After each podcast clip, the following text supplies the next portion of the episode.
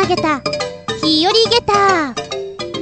その11、10月19日。皆さん、秋、満喫してますか？まあ、私はそこそこ、ですかね。この間、同じマンションの上の階の人のところに、ちょっとお出かけしたんでお土産を持ってったら、そのまんま、ちょっと上がりなよって言って、おでんをごちそうになってしまいました。おでん。そう、一人暮らしにはおでんを作る機会があまりないので、とてもありがたい。私のおでんといえば、コンビニのおでんだってね、一人で作るといつまでもいつまでもいつまでもおでんパーティーしなきゃいけないでしょ？切ないんですよ。カレーとかは、ね、冷凍したりするんですけど、おでんはね。ということで、ありがたくおでんを頂戴して参りました。ちなみになぜか焼酎もいただいちゃいました。うふふ。しばしお付き合いいただきますのは私。おでんの具は、ちくわぶが好きな厚み純です。この番組は、ちょあへよ .com のご協力へて放送しております。チョアヘヨの方の、まあ、パーソナリティの写真の方をちょっと衣替えしてみました。気づいた人いるかしら？前回が初舞台の時の友情だったんですよ。白塗り友情。苦労した友情。油断すると、ケンシロウ眉になってしまう友情。で、今回は、パッと見るとね、みんなに大体言われるのが、え、これ何や、何役？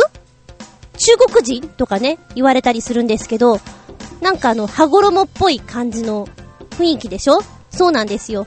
あのー、アマテラス大神のような衣装で、一応、羽衣ダンスを踊りましたの設定の格好なんですよ。なんだこの格好はって思うんですけれども、まあね、あの髪型とかも地毛で自分でこう、三つ編みしてさらにそれを折って、結い上げるんですが、この衣装で、まあ舞台に出るのって、どのぐらい出てたと思います？まあ舞台が2時間3時間ものだとして、どのぐらいこの格好で、もうオールこの格好だったと思いますか？それとも、ほんの一瞬だったと思いますか？答えは後ほど。ちなみに、この格好の時に、えー、衣装、下は袴で、上が、こう、チューブトップというものをつけていて、で、さらにちょっとお着物のような感じで透けてるやつなんで、スケルトンのものを上に羽織るんですね。で、さらに、羽衣ダンスということなんで、あの、羽衣のような、スカーフみたいな、ストールみたいなものがあるんですよ、ワンセットで。で、出番前に私ね、いつもこのストールを忘れてしまうんですね。で、しょ、あの、初演の時には本当に何度も忘れて、まあ、劇場が1階だとしたら、大体楽屋が3階とか、地下3階とか、そういう微妙なとこにあるんですよ。もうダッシュして、うわー忘れたうおーって言って、走ってって、間に合ったで、その、羽衣ダンスチームの中で私が一番最初に出るんですよ。もう、焦ったとか思いながら、いつも走っていた記憶があって、そのうちに私は賢くなって、賢くなったのかな楽屋の自分が出る一番目立つとこにそれを引っ掛けといて、えー、衣装を着た後に、口紅とかを塗って、で、だいたいスタンバイして降りてくんですね。で、その時にもう私はもう衣装をつけて、髪型をセットしたぐらいの時から、A ちゃん、A ちゃん、A ちゃんのマフラー、A ちゃんのマフラーって、A ちゃんをね、イメージしながらもう、キャロルな A ちゃんみたいな感じで言いながら、いつも楽屋うろうろしたんですよ。だから多分ね、他の役者さんは、なんで A ちゃん A ちゃんって言ってんのかな？連呼してんのかな？多分絶対思ってたはず。いや、なんで A ちゃんなのかっていうと、A ちゃんってさ、なんかあの、スカーフみたいな、ストールみたいなのつけてたよね。ロックンローラー的な。いや、エルビス・プレスリーでもいいんだけど、なんかその印象があって、ずっと言ってたら私多分忘れないかなと思ってね。サンキューベイベーみたいなこと言いながら 言いながら、いつも楽屋を走り回ってました。っていう記憶がある、羽衣ダンスの格好です。さあ、先ほど言いました、問題です。この衣装で、私は、3時間の舞台、どのぐらい出演していたでしょうか？正解は、後ほど。懐かしいね、衣装なんで。まあ、ちなみにこれをやってたの1年間で3ヶ月やってたんですけれども、髪の毛切るとね、言わけないじゃないですか。切らずにね、いつものごとく、切りたい、もうダメだ、切りたい、染めたい、もうダメだっってなってました。案の定、こう、すべての芝居が終わった後に私はものすごいパーマをかけて、ずんちゃん、すごい、何、火事があったの？ってみんなに言われましたね。突風が吹いてるよぐらいなカーリーヘアっていうの？ちょっとカーリーヘアにしてやりました。私は時代劇を終えるとすぐにそういう奇抜な髪型に従うのです。すぐわかるのね。あ、仕事終わったんだ。うん、終わった。今からちょっと現代に帰るんでこんな感じにしてみました。みたいなね。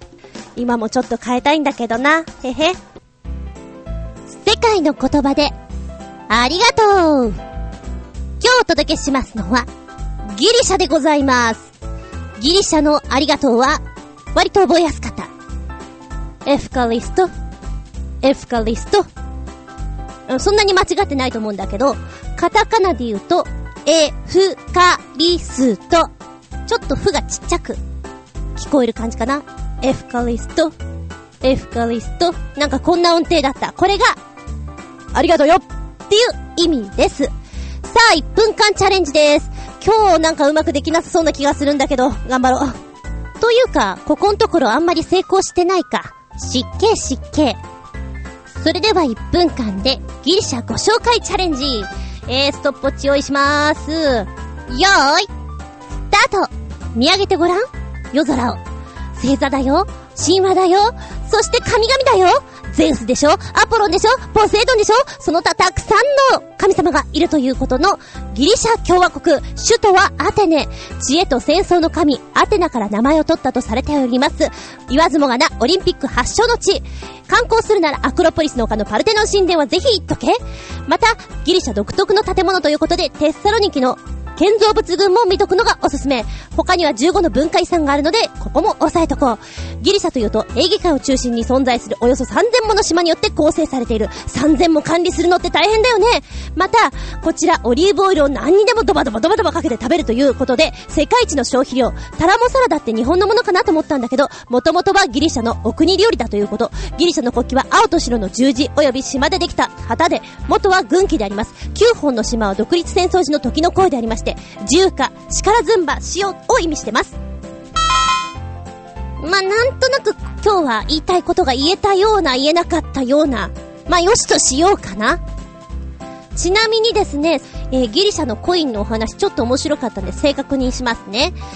まあ、年代にもよって様々なコインがあるんですが、私が見たのが、表面がアテナ神っていうのかな？アテナの女神様。で、裏がフクロウなんですよ。このコインはクラシック期のギリシャコインとして最も評価されてるデザインでして、アテナはもちろんパルテノン神殿に鎮座したアテネ市の守護神である、まあ、女神様なんですけども、この表情にはアルカイックスマイルの面影が残ってるんですって。で、裏面のフクロウはアテネの聖なる鳥であり、知恵の象徴なんですって。で、オリーブの葉っぱは大地の恵み。これを表していて、細かいところまで細部にわたってね、ちゃんと作られている。またこれがすごいねっていうことなんでしょうね。まあ、この1枚のコイにアテネ市のエッセンスが凝縮したものじゃないかって言われることできっとこのお値段、12万6千円なんだと思うんですよ。安いような、あ、高いような？もしよかったら、プレゼントにどうですか？おしゃれですよ。知り合いのね、え銀座のママさんが、やはりこういうちょっとクラシック系のコインをペンダントにして身につけてるの私記憶にしありまして、やっぱね、かっこいいですよね。キララーン。あれはこんなに高いのね。いや、12万6千は多分安い方。他のやつを見たら20万とかね、普通にありますから。8万2千円ぐらいが手頃だったかなどうですか？皆さん。ご家族様に、彼氏彼女に、プレゼントに、オリジナルに。ね。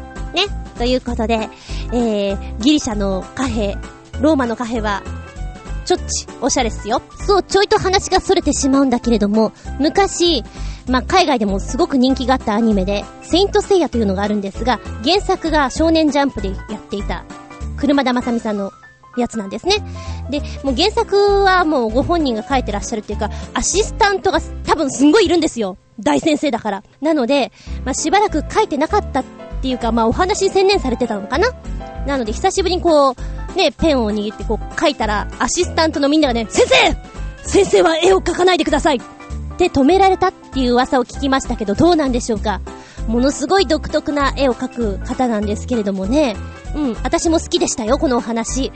海外でもすごい流行ってました。なんかギリシャ神話っていうとちょっと一瞬パッと浮かぶぐらいです。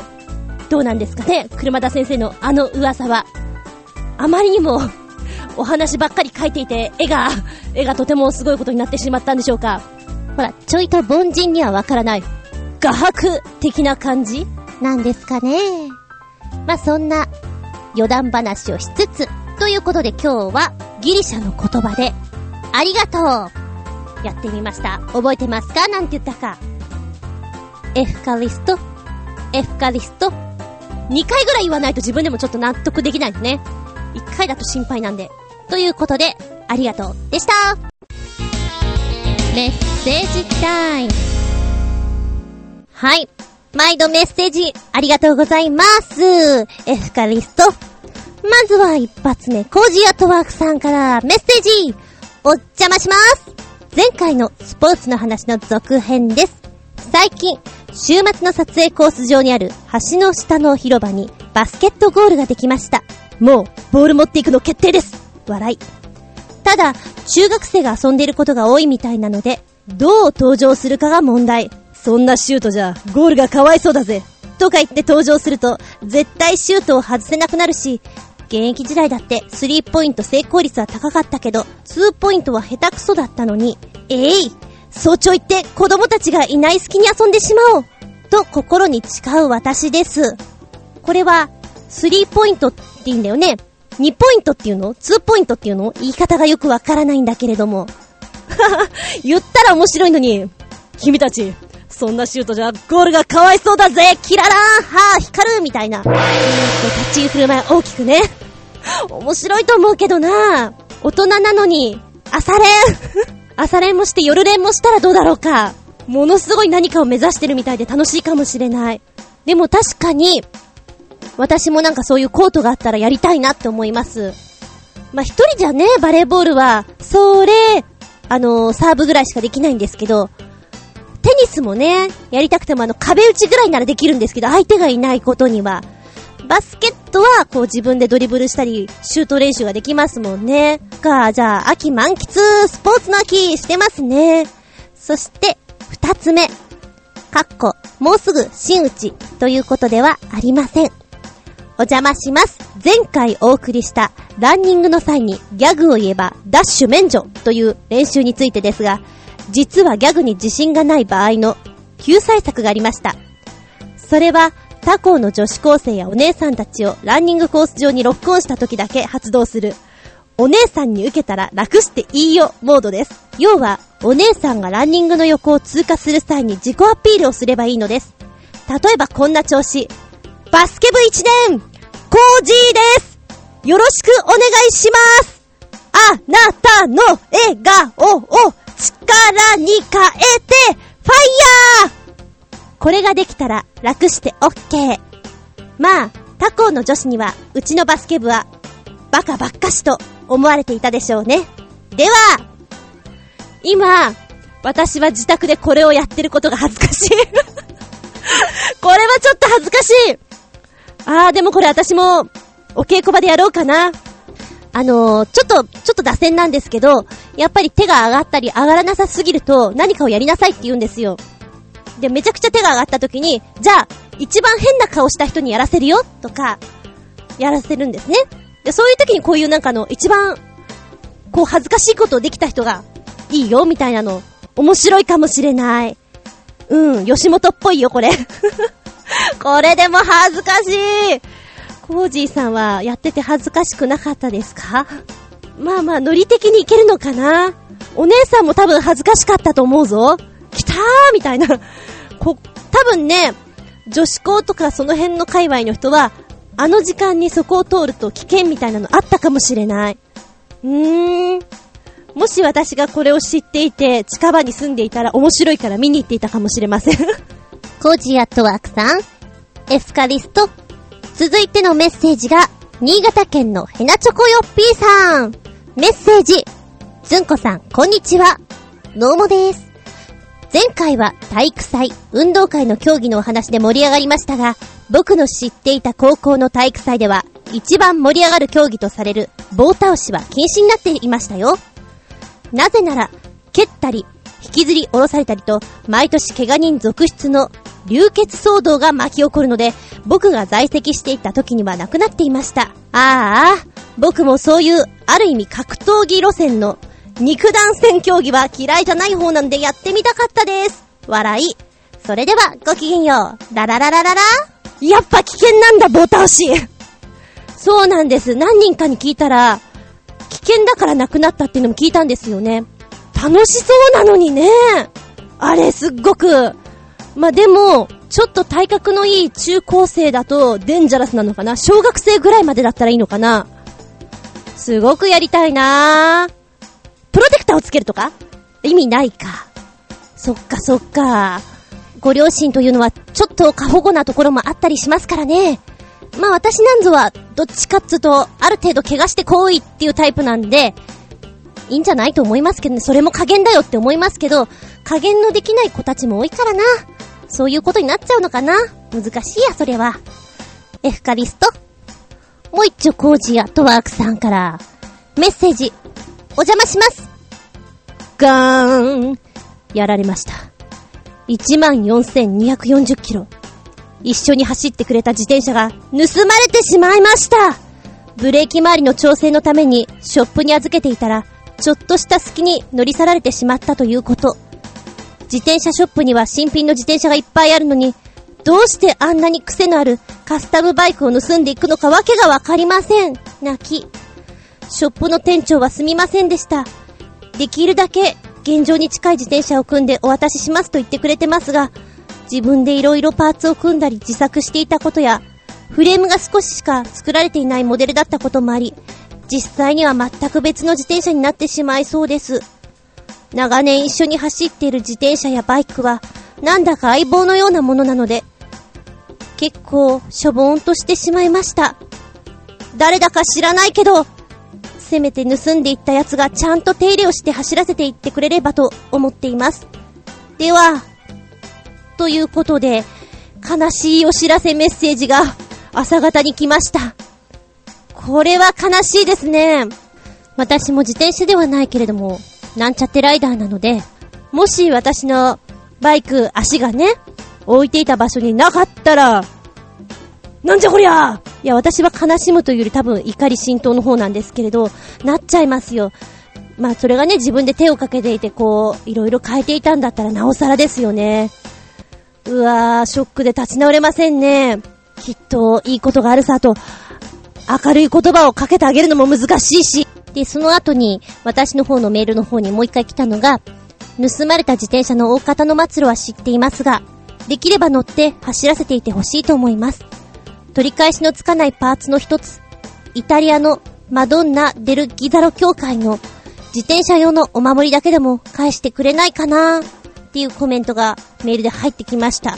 わかるわそれだけは頼むからそれだけは返してっていうのありますよね。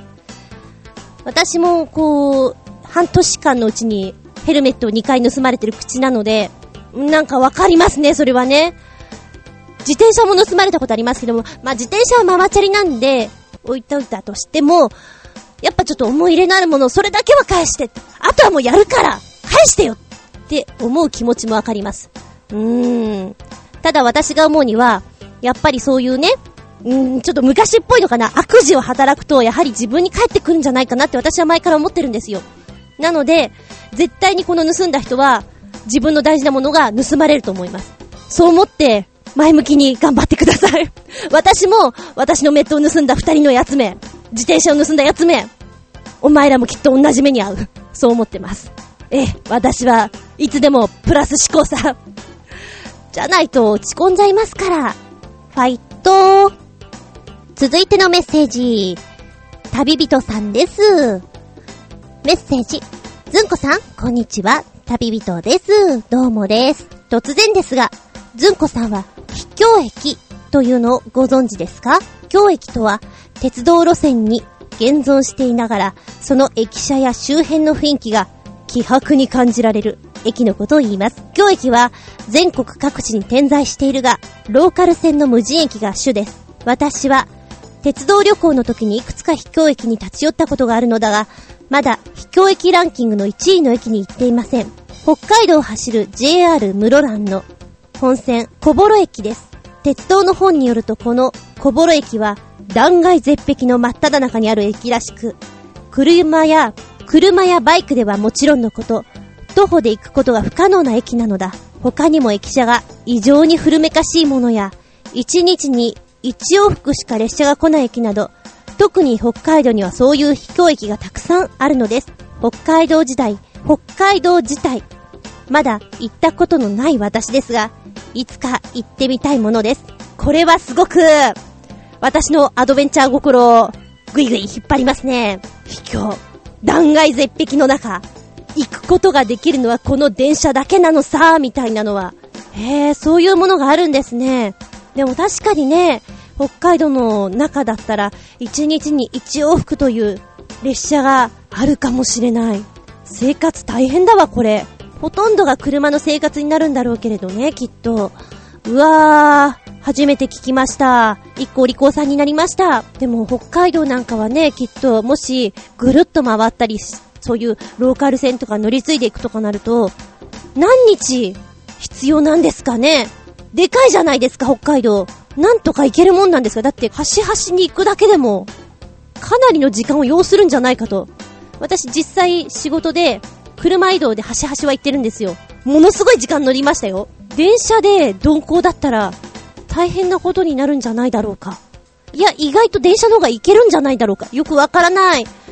もし知っていたら教えてください。知らない世界の話って特になんか興味津々です。エフカリスト、皆さんのメッセージ、毎度とても助かっております。こんなメッセージ、あんなメッセージ、気軽にお送りくださいね。皆さんのメッセージで、このコーナー成り立っております。そして全構成をメッセージで、うまい感じに引っ張っていってますからね。いろんな方からのメッセージが来ると、厚み順は携帯の前やパソコンの前で小躍りして喜んでおりますからね。S 坂ホッサカやってます。メッセージの方は、チョアヘオのお便りホームから、もしくは、パーソナリティブログの方。こちらちょっと忙しい時はちょっとアップできないんですけど、もしくは私のブログの方、こちらの方で厚みずんこって書いてあるとこポチッと押すと、ホームに飛べるようになってます。はたまた、メールに直接でも構いません。メールアドレスは、geta アンダーバー zoun アットマーク yahoo.co.jp がアドレスさ。前回も歌ったからね、今回も歌っとこうかなと思って。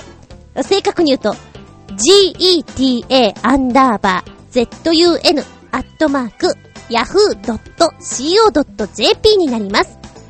皆さんからのちょっとしたメッセージ、こんな画像、面白いもの見つけたよぜひお送りください。ずんこ、コードリの準備をして、アキレス腱を伸ばしつつ、待ってます。ただいまより、ずんこ先生のレッスンを開始いたします。ずんこ先生の本作り。10月になって新しいクラスが1クラス増え、さらに1個のクラスはやたらと男の子ばっかりのクラスになってしまって、ずんこ先生は今後の課題どうしようかと考えております。ものすごい考えております。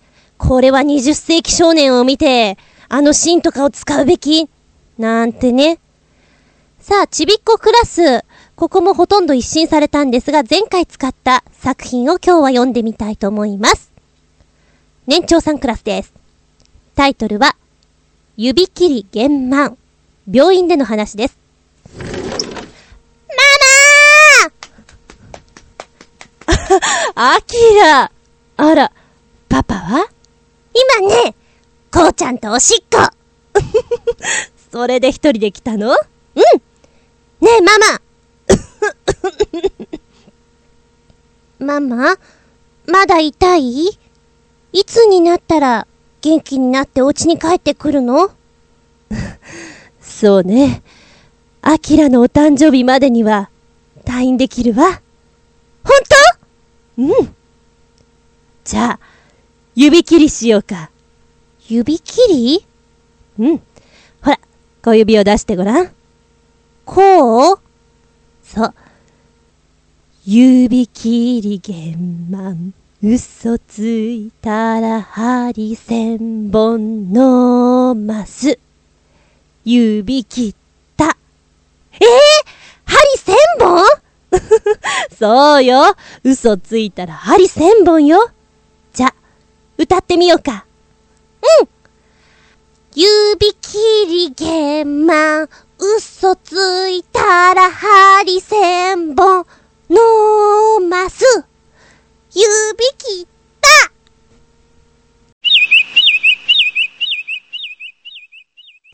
とまあ、こんな風に、歌を歌って終了にしております。まあ、ちなみに私がママ役をやって、ちびっ子たちには、アキラ役をやってもらってます。この指切り玄満、知ってる？って言ったら大体の子が知ってるんですけど、やはり何人かは知らなくてね、じゃあ覚えてね、って言ってやるんですけれども、元々のこの指切り玄満っていうのはね、約束を破っちゃいけないっていうお話なんだよ。針千本飲まなきゃいけないんだよっていうところからお話をしました。まあ皆さんにはちょっと大人向きに、えー昔々は、花魁遊女たちが好きな人いますよね。その人に対して小指を出して、あちきとの約束忘れないでおくんなましとでも言ったんでしょうかまあそんなことで小指で約束を交わした。なんていうのがあります。また、ザ893の方々は、おうおうおうおう約束どうしたんだい？っていう、あれね。あん時に約束がうまくね、できなかった場合には、その小指いただくよ貯金と言っちゃいますよね。あの小指を詰めるっていうのも、この指切り玄満の大元の話になってるということです。まあ、こっ、ちびっ子たちにはね、さらっと怖い話を混ぜながら、だから、嘘はついちゃいけないんだよ、ちっちっちなんだよって脅しながら、ずんこ先生やってみました。指切り玄満。ちなみに、後半戦もあります。シッピンアウトタイム。今回のテーマは、おもちゃのチャチャチャでお届けしたいと思います。あなたはどんなおもちゃ好きでしたか？私はちなみに、鳴り物系のおもちゃ大好きでした。楽器物とかね、うるさいね、太鼓とかね、笛とかね、オカリナとかね、好きでしたね。何かを演奏するんじゃなくて、とりあえず適当に音を出すっていう感じで遊んでました。一番迷惑なタイプなんですけれども、でもって、えー、子供の頃、まあ、親戚のお家っていうのかな、遊びに行った時に、そこでクリスマスプレゼントみたいなものを買ってもらって、それがパチンコのゲームなんですよ。本当に弾を入れて、チーン、ジャラジャラ、ドンジャラジャンジャラってうるさいやつね。で、そこのお家に多分1週間ぐらいいたのかな ?1 週間か2週間か遊びに行っていて、で、買ってもらったばっかりだしね。次の日の朝、7時ぐらいから、チーン、ジャラジャラジャラジャラ、チーン、ジャラジャラ、遊んでたら、うるさいって怒られて、がっかりした記憶があります。怒られちゃった。このおもちゃは遊んじゃいけないおもちゃなんだって。そういう記憶がありますね。やたらとね、やかましいの買っちゃうからいけないんだろうな。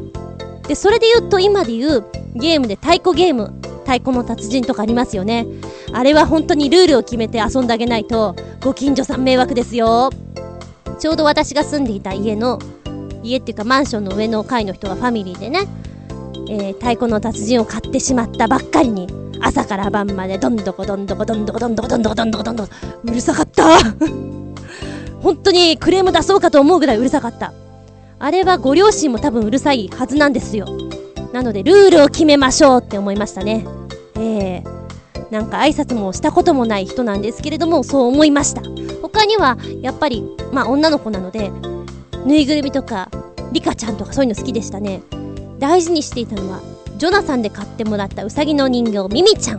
ピンクのウサギだったんですけど、この子を大事にしていて、遊ぶときは、段ボール箱とか、ジュースの入っていたような箱を、自分で工作してね、お部屋をいっぱい作るんですよ。でここはミミちゃん家で、お風呂場ここで、とか、テレビこれで、とか作るんです。で、また、違う人形には違うお部屋を作るんですよ。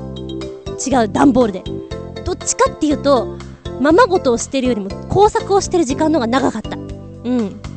で、ぬいぐるみも出てくるし、リカちゃんもいたから、リカちゃんのお家もある。バービーちゃんのお家もある。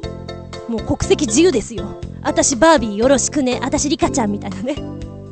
バラバラ。で、リカちゃんのお友達のなんとかちゃんとかもいて、もうね、細かいキットを集めるのがまた楽しいんですよね、子供はね。で、そのリカちゃんの友達は看護婦さんで、救急箱の中に色々入ってるんですよ。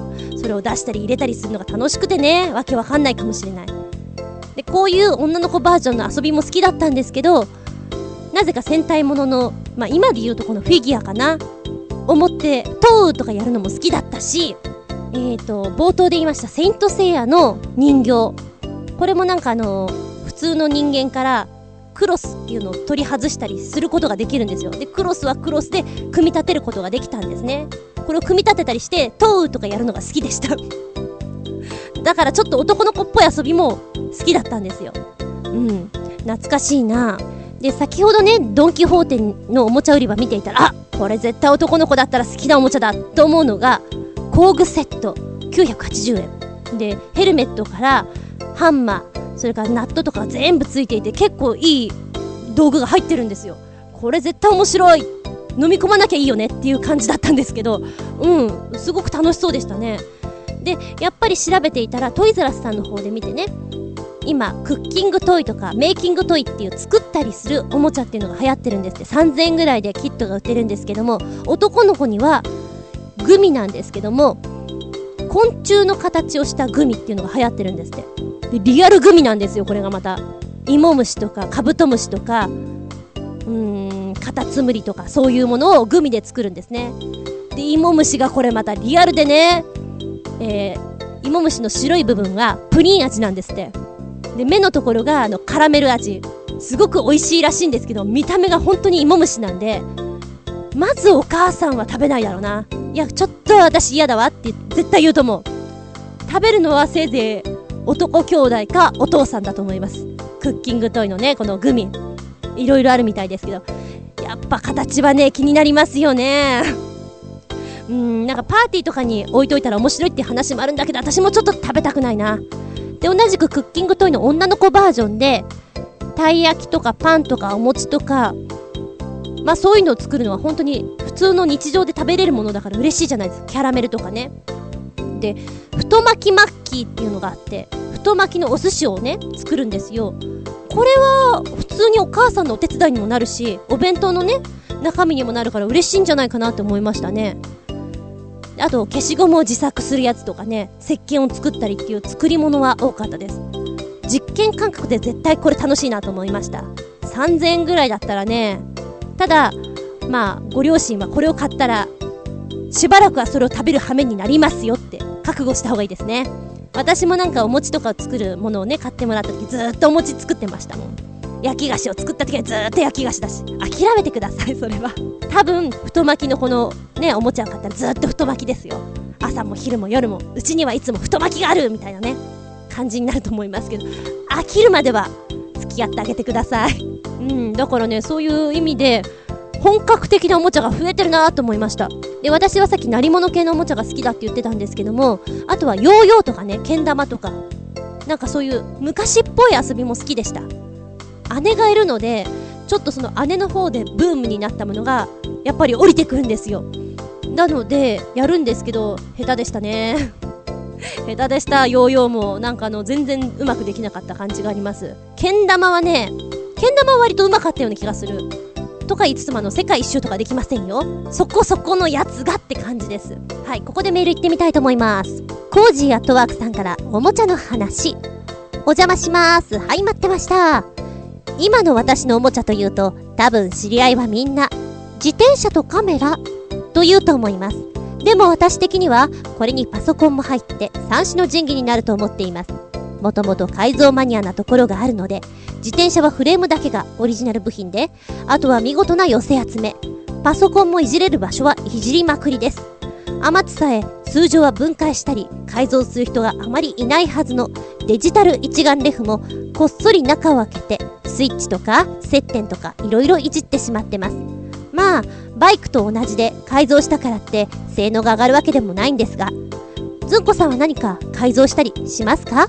では、改造はしないかな？っていうか、できないかな？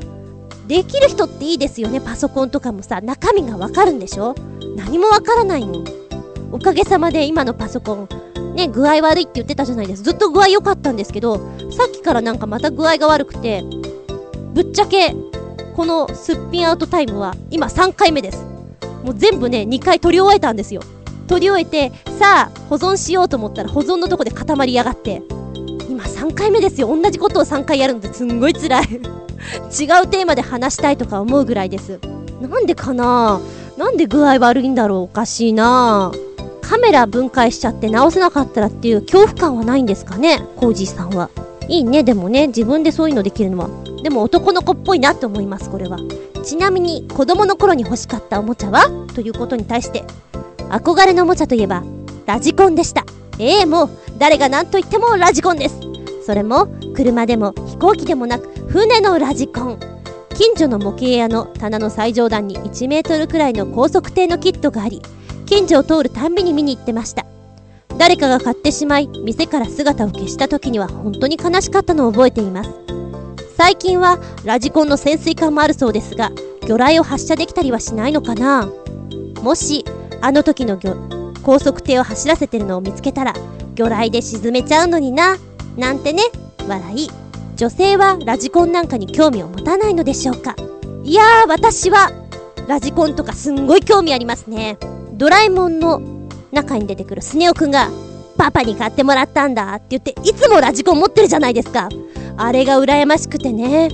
でも私の周りは女の子ばっかりなんですよ。で、うちのお姉ちゃんのお友達も女の子ばっかりなので、ラジコンを持って遊ぶような子が一人もいなかったのでやったことがないんですよね。せいぜい買ってもらったのが、ジョナサンに売っていた、なんちゃってラジコンみたいな。あの、机の上で遊ぶぐらいの、しかも電池で動くようなやつですね。だからあんまり寿命が長くなくて、ちょっとでも遠いとも全然動かない。うん、やりたかった。で、このね、ラジコンって今どんな感じなのかなってさっきネットで調べたらですね、本当に潜水艦あるんですね。うん。なんかちゃんと潜ったり浮上したり全身交代っていうのもあるみたいなんですけど、これどこで遊ぶんですかって思ったんですよね。もし私が子供だったら、この潜水艦が潜ったりする姿を見たいと思うんですよ。実際水の中でね。でも自分が水の中に入ってたら見えないしな池とかだったら濁ってるからさらに見えないしなプール？プールに持ってって一緒に入るの？とか色々考えちゃいます。ちなみにサイトの方を見たら、ご自宅にある水槽の中で遊んでくださいみたいなこと書いてあるんですが、ご自宅にある水槽ってそんなに大きくないですよね。しかもそのためにわざわざ水槽を買わなきゃいけないの？みたいな。ちょっと色々考えちゃいました。ちっちゃいのかな？予想より。で、えー、他の、うんと、飛行機とか船とかを見た時に、まあ高いかなと思ったの2、3万するもの。これは本当に性能がいいんだろうなって思いましたね。で、時速が28キロから30キロって書いてあって、ああ、速いバビュンって行くねって思いました。で、船とか、自動車とかの2、3万で、まあね、そういう風に走らせるのはいいけど、飛行機とヘリコプターに関しては、2、3万のものが何かのね、トラブルでブルブルブルブルブル、ヒューンガッシャーンってなったらすんごいブルーになりますよね。やっと、やっと買ったのにもうガッシャーンみたいな。もう立ち直れないかもしれない。そんな風に思っちゃいました。戦車とかもあって楽しそうだなと思いますね。船とかはね、どこで、どこでやるの？あれも公園？池とかでやるのかな？やっぱりやる場所が気になるんですけど、私はラジコンすんごい興味ありますけど、絶対に持ったら操作ができない人だと思います。下手だと思います。鉄人28号とかも、ものすごい奇怪な動きをして終了になってしまうような気がする。なんか、ただ街を破壊するだけのような気がします。うん、なんとなく私は自分の性格分かってるんでできないだろうな。でもやってみたい。って思います。はい、メッセージありがとうございます。ラジコンやりたいよ続いてが、新潟県のヘナチョコヨッピーさんのおもちゃの話。今もあると思いますが、子供の頃はよくレゴブロックで遊んでましたよ。休みの日なんかは一日中、自分で考えた独創的で斬新な家やお城みたいなものを黙々と組み立てたりして、楽しかったなあ、あの頃は。そして出来上がったらすぐに分解して、また新しいのを作り始めるんですよ。まさに熱中してましたね。そうそう、ミニカー集めも一時やりましたよ。お小遣いの全部をミニカーにつぎ込んだものです。100台ぐらい集めて飽きましたけどね。笑い。100台はすごいですね。これは何だろう？チョロ Q みたいなちっちゃい車？それとも、チョロ Q よりももっと小さくて、なんか、本物っぽいやつありますよね？あれのことかな？ミニカーって。どこで買うの？おもちゃ屋さん？ガチャガチャ？結構子供にとってこの100台っていうのはすごい誇りでもあるんじゃないですか？どうやって収納してたのかが気になります。箱？飾ってたの？お気に入りは何台あったんですか？レゴブロック！私も好きでした、こういうモクモクしたの。ただうちにはなかったんで、誰かん家に行ってレゴブロックがある時に遊んでました。これ相当遊べますよね。もし、うちにこれがあったとしたら、今でもずっと遊べるような気がします。なんかすごいリフレッシュできるような気がしません？ジグソーパズルの立体版みたいな気がしますね。いいなぁ。ちょっとやりたくなっちゃうんですけど、本当に。で、同じような感じで私は、えー、レゴブロックも好きだったんですが、ドミノ倒しっていうか、ドミノをね、並べてやるのが好きでした。うん。やっぱうちにはなかったんで、児童館に行った時だけ遊びましたけどね。子供の頃に欲しかったおもちゃは？ということですが、ラジコンカーとか欲しかったけど、高くて買えなかったし、持っていた友人によると、すぐに壊れるからお金の無駄だよとか言われて納得したことを覚えています。やはりみんなの憧れラジコン。スネ夫くんばっかりずるいよって感じでしょうか。ラジコンね。一人が持ってるとやっぱりみんな欲しくなっちゃうよね。楽しそうだけどね。でもせっかく買ったのに壊れちゃうっていうのもそれもブルーになっちゃう話ですもんね。我慢したんだ。ある意味、いい我慢だったのかもしれませんよ。ねえ。今は性能が良くなってるから壊れにくいのかもしれないけど、やっぱ昔は壊れやすかったのかもしれないしね。はい、続いて旅人さんのおもちゃの話です。子供の頃に欲しかったおもちゃは？これはおもちゃの類に入るのだろうか私が小学生の頃はゲームウォッチが流行ってました。出始めの頃は友人から借りてやってただけだったので、なかなか買ってもらえませんでした。特にマルチスクリーンと呼ばれる、今でいうところの任天堂 DS のような2画面で開閉式のタイプがあって、その中でもドンキーコングが一番人気だったので、当時欲しくてたまりませんでした。そして今では、その任天堂 DS が欲しくてたまりません。もうすぐ39歳なのに、ありがとうございます。うーん、ゲームウォッチ、流行ったのを覚えています。うちにはお姉ちゃんがいて、お姉ちゃんがずる賢くってですね、二人でこれ遊びなさいって言われてもらったゲームウォッチがあるんですよ。やったーって言って多分私がね、遊ばせてもらったの2日ぐらいです。その後にお姉ちゃんが言うには、壊れちゃったって。壊れたからもうないよって。で、子供の頃の私は素直で疑うことを知らなかったんですよ。そっか、壊れたんだったらしょうがないなと思って、それで諦めちゃったんですよね。で、1年ぐらいして、なんかお姉ちゃんが上から降りてこないなって思って、2階にトントントントンって上がっていって見に行ったら、なんか部屋の奥からピコピコピコって音がするんです。何って思ってこうね、ちょっと覗いたら、ゲームウォッチで遊んでたんですよ。壊れてなかったんですよ。やられたって多分、なんで？って怒ったと思うんですけど、やっぱりお姉ちゃんの口車に乗って、なんかその場をやり過ごしてしまったような気がします。うーん、小学校は多分ね、こんな感じでずっと割ってるんですよね、私ね。任天堂 DS。そうか、欲しいんですか？買ってくださいよ。私だって、いいお年になってから任天堂 DS 買いましたよ。ゲームとしてだけじゃなく勉強もできますし、今カメラも使えるし、テレビも見れますよね。いいと思うんだけどな。うん、欲しい時に買うのが一番だと私は思う。我慢はしちゃ、のんのんよ。えーっとね、もしダメだったらほら、売ればいいじゃない？私すんごい前向き 最後にね、アメリカで昨年クリスマスの時にすんごい売れに売れたっていうのが、ズーズーペットっていうおもちゃなんですよ。で、どういうおもちゃかっていうと、ハムスターのおもちゃで、走ったり動いたり、言葉を覚えたり、いろいろしてくれるんですって。で、このズーズーペットを店頭に並べるやいなや、すんごい勢いで売れてしまったんですって。去年はこれがナンバーワンヒットっていうことで日本にも今売られてるんですけども、このハムスターのお友達を買ったりね、ハムスターの回し車とかそういうキットを集めたりするんでいいお商売になったんですって。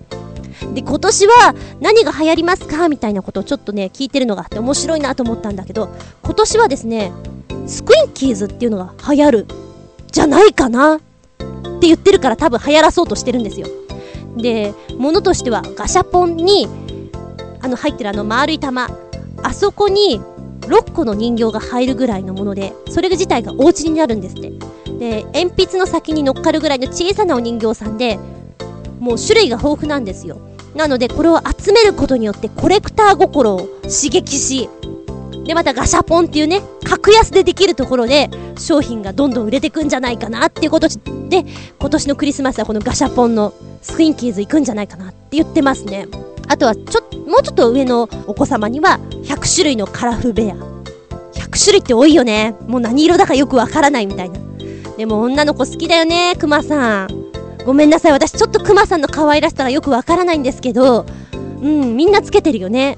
あの、パスモとか、あの、スイカとか入ってる、あれに。だからこれも日本に入ってきたら、売れるなって思ってます。こういうおもちゃをね、開発する人たちって、すごい大変なんだろうと思うけど、楽しそうだなと思います。映画で、ビッグっていうね、トム・ハンクスのやってるやつなんですが、これ見てると本当に楽しそうだなと思います。見てない方いたら見てみてください。面白いですよ。最後に、私が持っていた、うん、最後の方に買ったおもちゃ、ファービーというのがあります。ファービーはですね、アメリカからやってきた、どう見てもグレムリンのおかしくなったようなタイプの子なんですけど、独り言をよく言うんですよ。お腹すいたなとか、ランランランとか、なんかそんなことをずっと言うので、手に入らなかったのを友達に頼んでね、買ってきてもらって、抹茶の色をしてたんで、ちゃちゃ丸っていう名前をつけて、お家に置いてたんですけど、あまりにもよく喋って、あまりにもうるさいんで、割とすぐに電池を外してしまいました。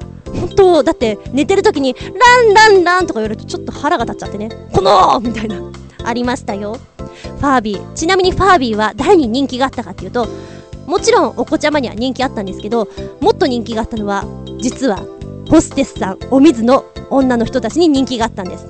ああ、もう今日の客買ったらうぜとか思いながら帰ってきたところに、ファービーが癒してくれるというシステムをとっていたそうです。ということで、本日は、おもちゃのチャチャチャ。ラジコンやりたいびっくりたまげた日和げた。はい、げた話。いやー、湯西川温泉の方にちょっとね、ツーリングで行ってきたんですけれども、翌日、バイクで、あ、この辺行ってみようよっていうところを見つけてね、ちょうどその湯西川近辺っていうのは、源氏平家の平家が源平合戦に負けちゃいましたね。その時に、こう、落ち延びてきた村なんですって。なので、平家の集落とか、平家の里とか、平家の村とかがいっぱいあるんですけれども、平家の集落に行ってみましょう。ちょっと昔風の建物があるみたいだよっていうことで行ったんです、川沿いに。そしたら、3つ、その建物があるんですけど、作り変えていやがって 屋根がね、わらぶき屋根じゃなくて普通の瓦になっていて、えー、なんか平家の集落なのにもうなんか現代風になっちゃってるし、下のところは多分そのまんまなんだけども、屋根が多分ダメになっちゃったんでしょうね。だから屋根だけは現代風になりましたみたいな。なんかあの、台無しじゃんみたいな雰囲気だったんですよ。もったいないな。そのままでなんとか頑張ってればいい写真撮れたのにっていうところでね。で、その湯西川の川沿いに旅館とかが並んでるんですよ。で、お寺さんとかもあったりして、雰囲気がすごくあるところなんですね。で、私たちが泊まったのはもっともっともっと奥の方なので、全然そういう感じがしないんですけど、全く別の空間に来たような感じで、じゃあその辺で写真撮りましょうっていうことで、川にね、橋が、ブリッジでかかってるんですよ。ブリッジがこう、いくつか。じゃあそこでこう、川沿いに写真撮ろうよ、なんて言って、イエーイとか言って撮ってたんですね。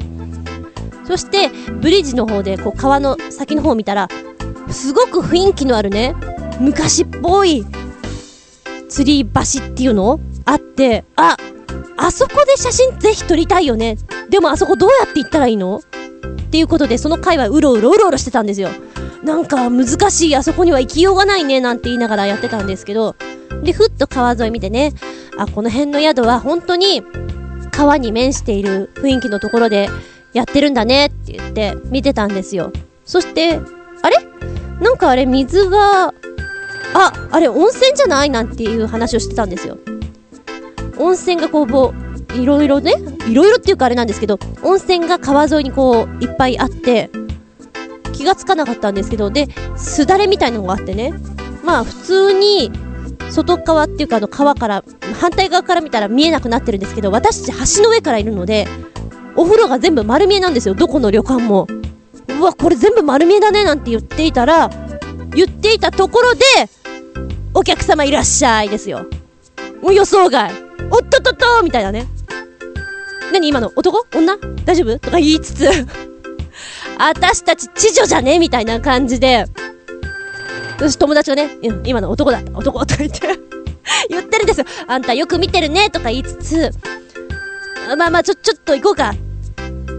わかりました。そういう川沿いにある風情のある旅館っていうのは、結構上から丸見えです。で、我々も、我々が泊まったところはそういうところじゃないんですよ。川沿いじゃなくて、なぜかね、3階ぐらいにお風呂があったんですよ。それを考えていたのかもしれないんですが、川沿いとか海沿いとかに、お風呂がすごく隣接してあったりすると、それは結構覗きポイントになるんだなと思いました。今まで泊まったところで、あれは秩父だったかなやっぱりお風呂で、明らかに丸見えここっていうところはありましたね。まあ夜だからね。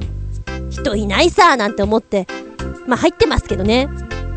うん、これ、私たちが行ったのがちょうど10時、11時とかなんですよ。あんまりその時間ってお風呂入りませんよね。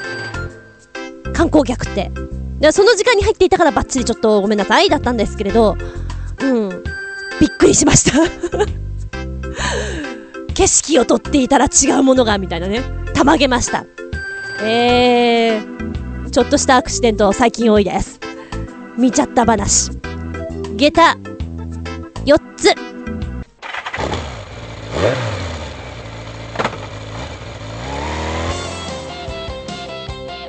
バイク、振動中物語。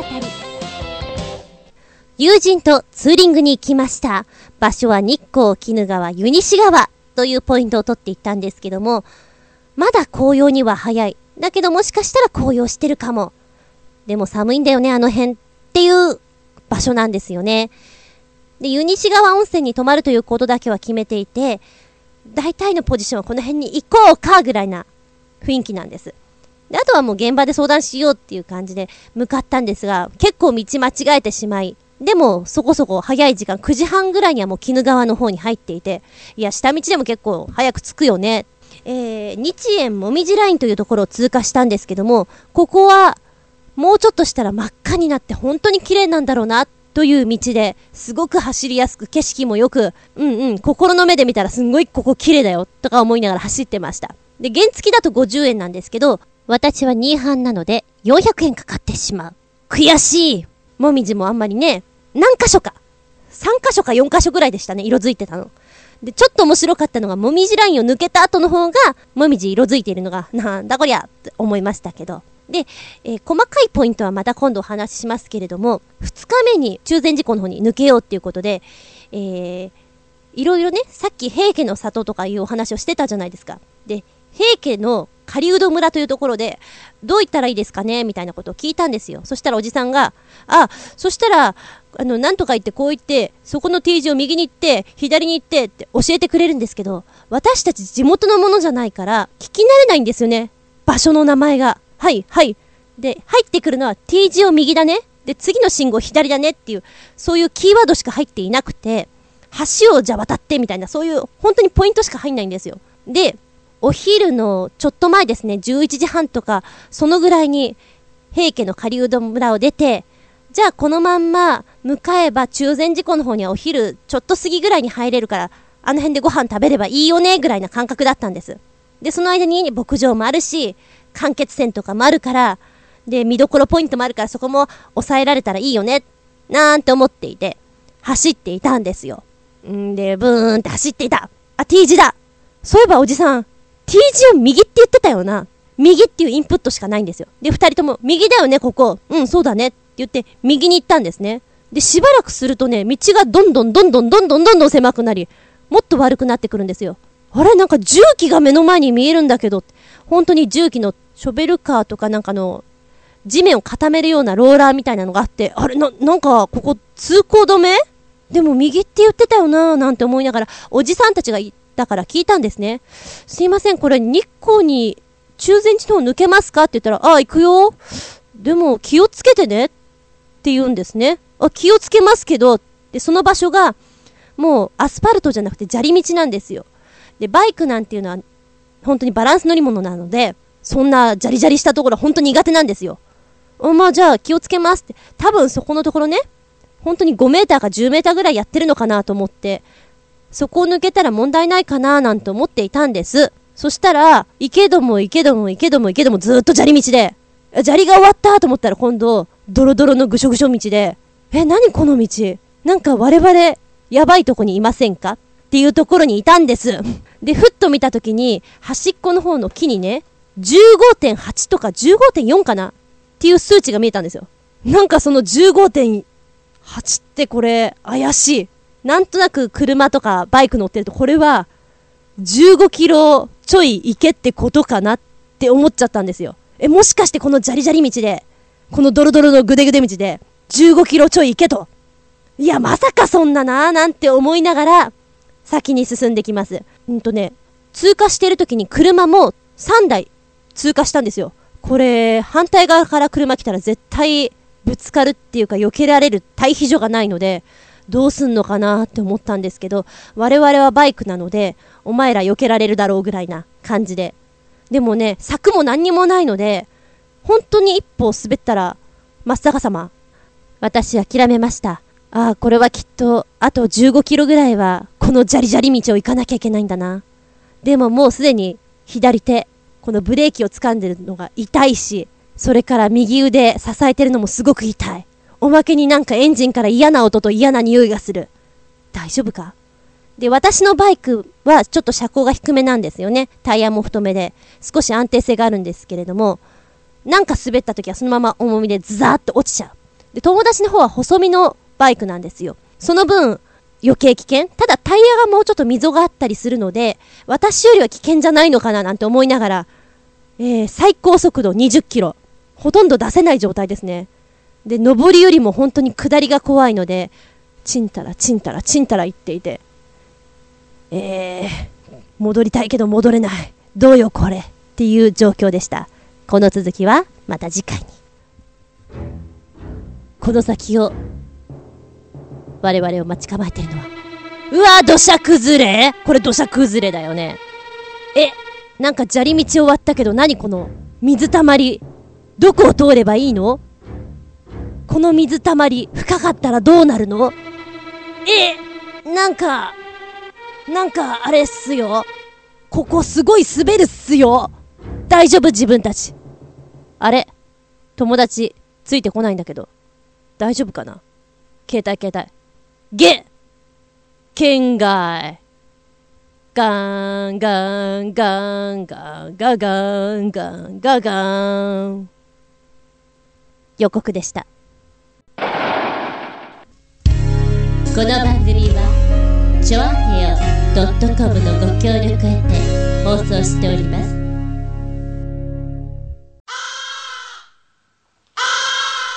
はい、今日も終わりになってきました。聞いてくれてありがとうございます。次回は11月2日、その12でお会いしたいと思います。わあ、もう11月だよ、はいやすっぴんアウトタイムのテーマは、行きますか？やめますか？また微妙なタイトルでしょ？どういうことかというと、道に迷った時、あなたはそのまま突き進んでいきますか？それとも今来た道を戻りますか？めっちゃ疲れてる時、ご飯行こう？って誘われた時、あなたは行きますか？やめますか？映画を見に行きました。うーわー、なんかあんまり面白くなかったこれ。うわ、なんかしかもなんかすんごい嫌な気分。そんな時、もう一本見ちゃいますか？それともやめちゃいますか？行きますか？やめますか？気分の問題なんですけれども、そのままレッツゴーなのか、いや、ちょっと待って、自分落ち着け、踏みとどまってよく周りを見よう。どちらタイプですか？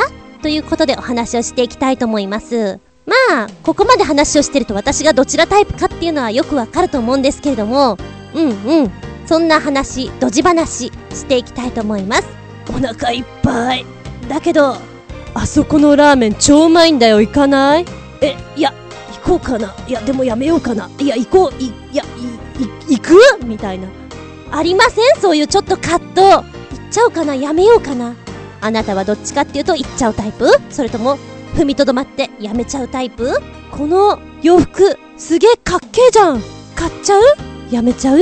いろんなことに対しての行っちゃうやめちゃうぜひお送りくださいませメッセージはチョアヘヨのお便りフォーム、もしくはパーソナリティブログ、私の方のブログの方、はたまた、ずんこのメールの方、geta アンダーバー、ずん、アットマーク、yahoo.co.jp、geta アンダーバー、zun、アットマーク、yahoo.co.jp、こちらでも構いません。ぜひ、メッセージお送りくださいね。さあ、私は新しいクラスもちょっとね、増えてきて、課題を用意しなきゃいけないということで、今、少しドラマとかをもう一回見直している。今さっき、リアル鬼ごっこを見た。あと、金田一少年の事件簿の、堂本くんのやったやつと、松潤がやったやつ、二つあったのね。それ見て、プラス、ライフを見て、ちょっとお話を練らなきゃななんて思ってます。皆さんもこのドラマ良かったよとか、このお話は面白いよっていうのあったら、ぜひ教えてください。勉強させていただきます。女王の教室とかも子供向けにはいいかななんてちょっと思ってはいるんですけどね。見るのいっぱいだ。大変大変。冒頭にやりました。問題。あの衣装で舞台どのぐらい立ってたでしょうか正解は10秒ぐらい多分7秒ぐらいだと思うんですけど、1日に2回ステージがあったんで、20秒も経っていなかったです。舞台を笑いながら走り抜ける。そのシーンのためだけの衣装でした。ということで、次回は11月2日、日付が変わるその頃に、またお会いしたいと思います。お相手は私、今日の夕飯は餃子を食べますの厚み純でした。見舞い聞く舞い話す舞い。ずんこの話ももうおしまい。バイバイキーン